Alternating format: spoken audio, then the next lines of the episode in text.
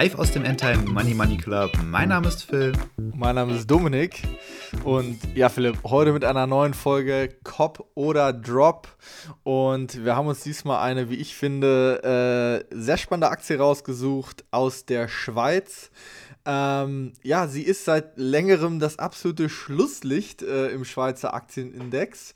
Und äh, deshalb würde ich heute gerne mit dir klären, ob man vielleicht hier einen Value-Pick machen könnte. Äh, die Aktie hört auf den Ticker UHR.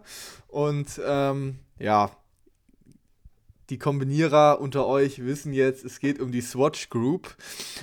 Ja, die Swatch Group mit ähm, 18 Uhren- und Schmuckmarken, 36.000 Angestellten und über 30 Produktionsmarken ist ja so ziemlich einer der großen Uhrenhersteller aus der Schweiz. Viele Marken, die man kennt, unter anderem äh, Omega, Breguet, Blancpain aus dem äh, äh, Hochpreissegment, aber auch die klassische Swatch ähm, oder Flickflack, die dir ja sicherlich, Philipp, geläufig sein sollte.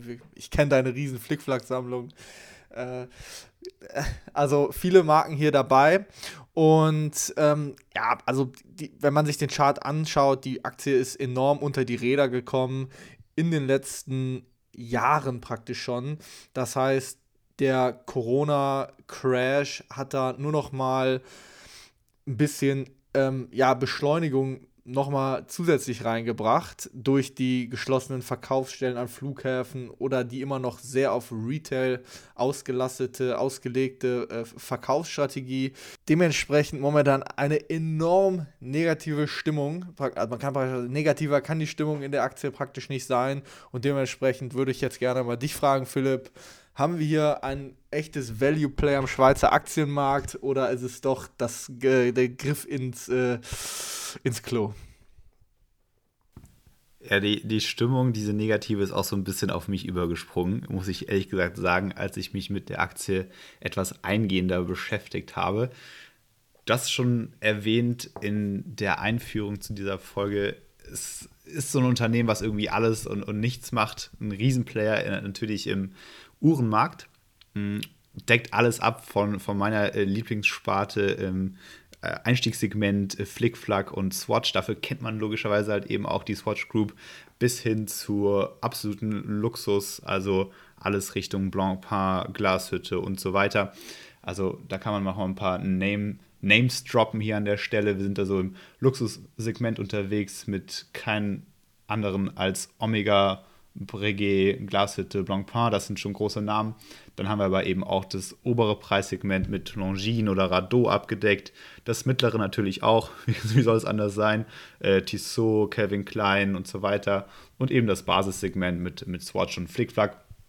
Also stark diversifiziert und halt eben auch nochmal mit den ganzen ähm, Uhrenteileherstellern oder Produktionsunternehmen und Zuliefererbetrieben.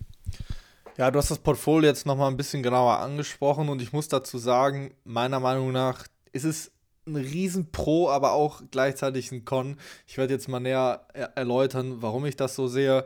Auf der einen Seite ähm, das sind natürlich wirklich enorm starke Marken und Leute, die sich äh, auch mit Uhren ein bisschen genauer auskennen, die wissen, hier hat man wirklich, wirklich starke und äh, ja, enorm gut positionierte Uhren ähm, im, im, im Portfolio drinne und enorm breit aufgestellt. Das kommt natürlich auch mit Schwierigkeiten, aber das ist definitiv für mich schon mal ein Pro-Argument.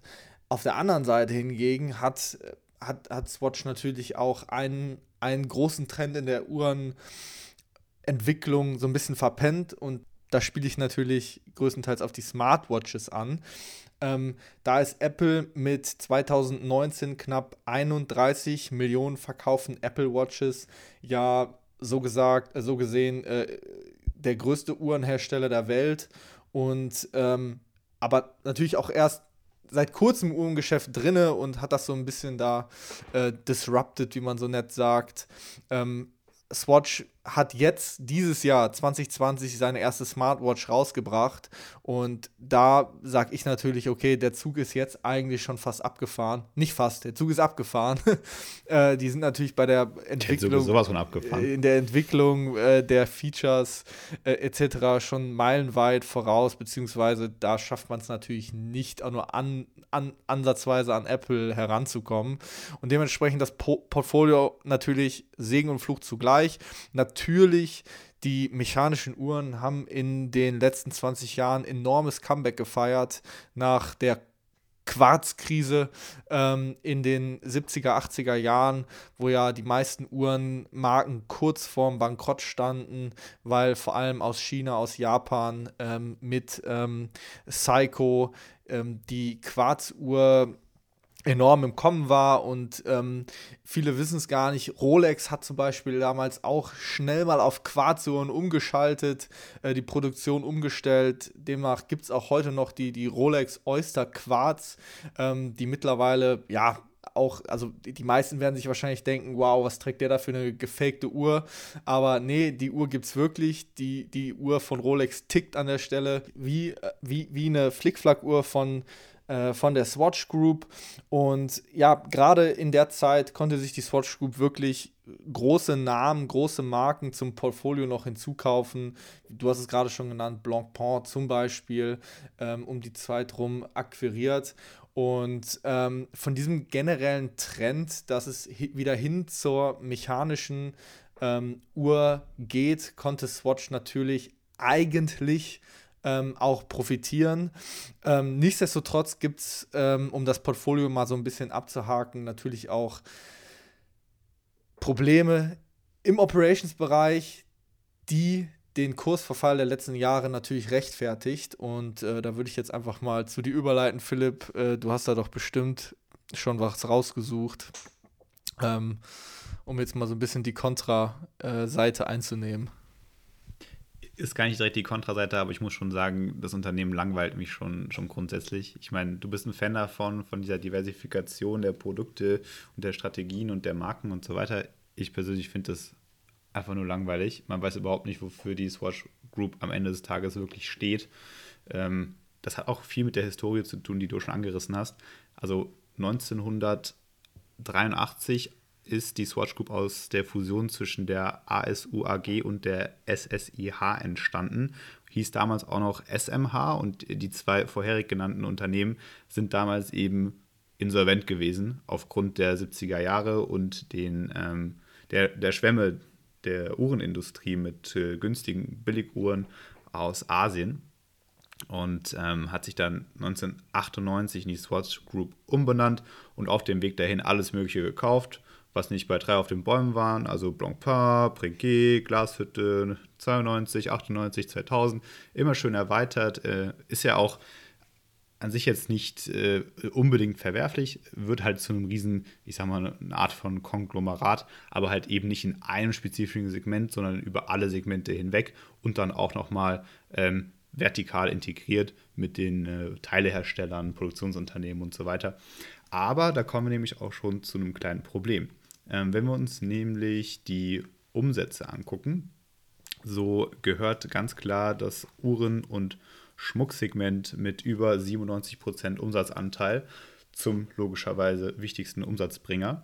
Oder sind ungefähr 96% glaube ich, mit äh, 7,96 Milliarden Schweizer Franken Umsatz und äh, alles, was ähm, dann so diesen Produktionsaspekt ähm, hat, also elektronische Systeme und so weiter, das sind halt die restlichen vier vier oder etwas weniger Prozent des Umsatzes. Also klar, diversifiziert im Uhren- und Schmuckbereich, aber halt neben, eben nicht ganz so stark in der äh, vertikalen Ausrichtung.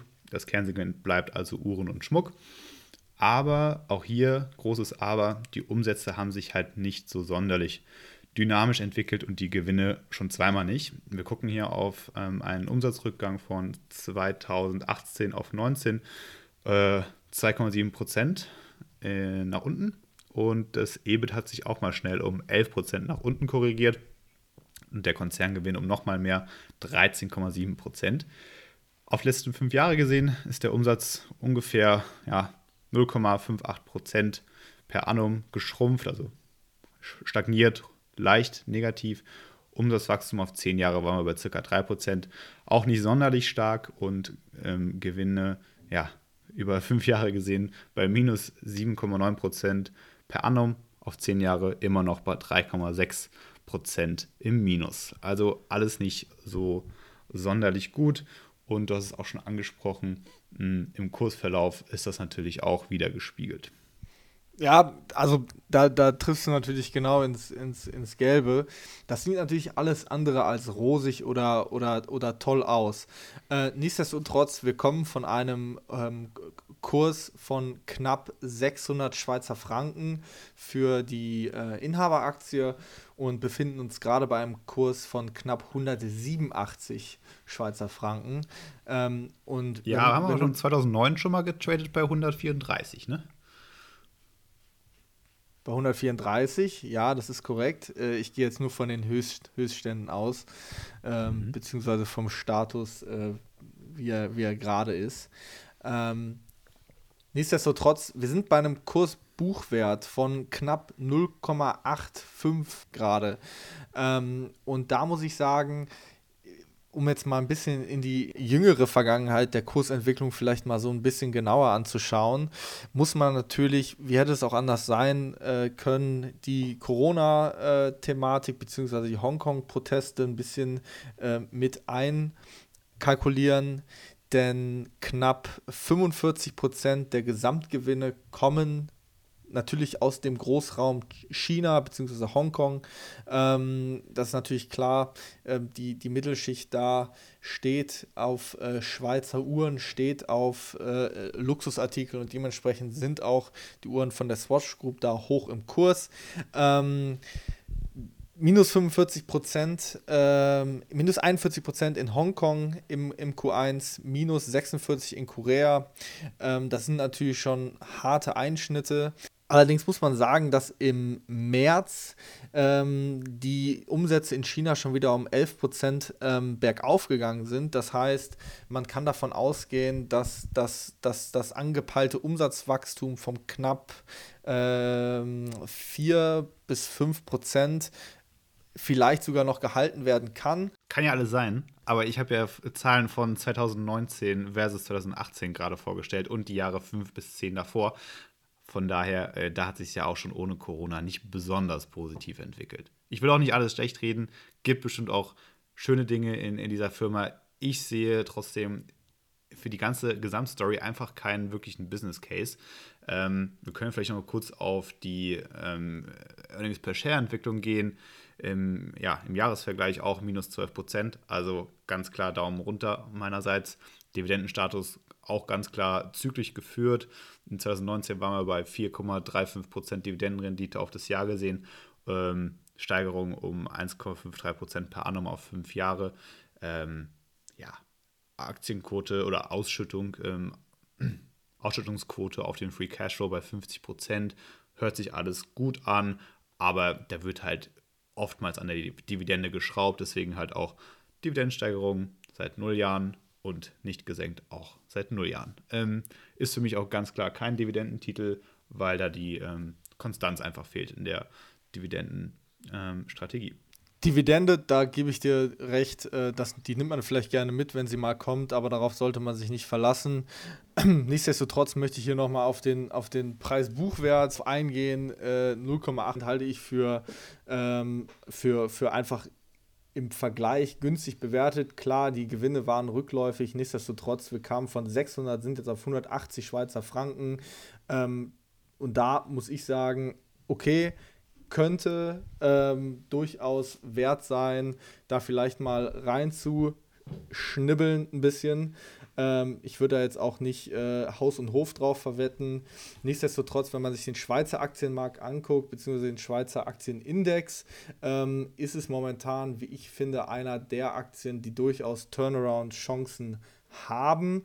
Ähm, und wie man ja so oft sagt, soll man Aktien jetzt nicht unbedingt äh, kaufen, ähm, auf den Höchstwerten und äh, wenn es absolut äh, boomt, klar, Philipp, das, äh, da gibt es auch immer wieder äh, konträre Ansätze. Nichtsdestotrotz, wenn man ein bisschen auf die Turnaround, äh, auf der Turnaround-Seite der Aktionäre ähm, unterwegs ist, dann finde ich, ist das eine, äh, eine interessante Aktie, gerade aus der Schweiz, vor allem wenn man sich die Bilanz auch nochmal anguckt. Ähm, wir sitzen hier auf äh, knapp ähm, 1,5 Milliarden Schweizer Franken Cash äh, bei Gesamtschulden von 121 Millionen. Das heißt, da wird alles sofort aus der Kasse bezahlt. Das äh, Unternehmen ist grundsolide finanziert, beziehungsweise, du hast es gerade schon angesprochen, wir liegen bei einer Ausschüttungsquote von knapp über 50 Prozent. Ähm, für mich ähm, klingt das erstmal, okay, vielleicht könnte es hier eine Turnaround-Chance geben. Äh, zusätzlich hat die Swatch Group jetzt auch ähm, eingängig einen neuen Kurs eingeleitet, was vor allem den Online-Verkauf der niedrigsegmentigen Preise angeht, beziehungsweise bis zur Marke Omega hoch wird jetzt eine breite Online-Strategie gefahren. Die, ähm, unter, die Geschäfte werden langsam geschlossen, beziehungsweise die ersten 20 wurden jetzt schon im vergangenen Monat geschlossen und man plant auch weiter ähm, ähm, Ladenlokale abzuschrauben, einfach um, um, um die Fixkosten so ein bisschen in den Griff zu kriegen, um ähm, dann auch wieder weiter äh, an der Profitabilität zu drehen, die mit einer operativen Marge von 12,4 Prozent natürlich unter Branchendurchschnitt liegt. LVMH liegt hier bei 21 Prozent.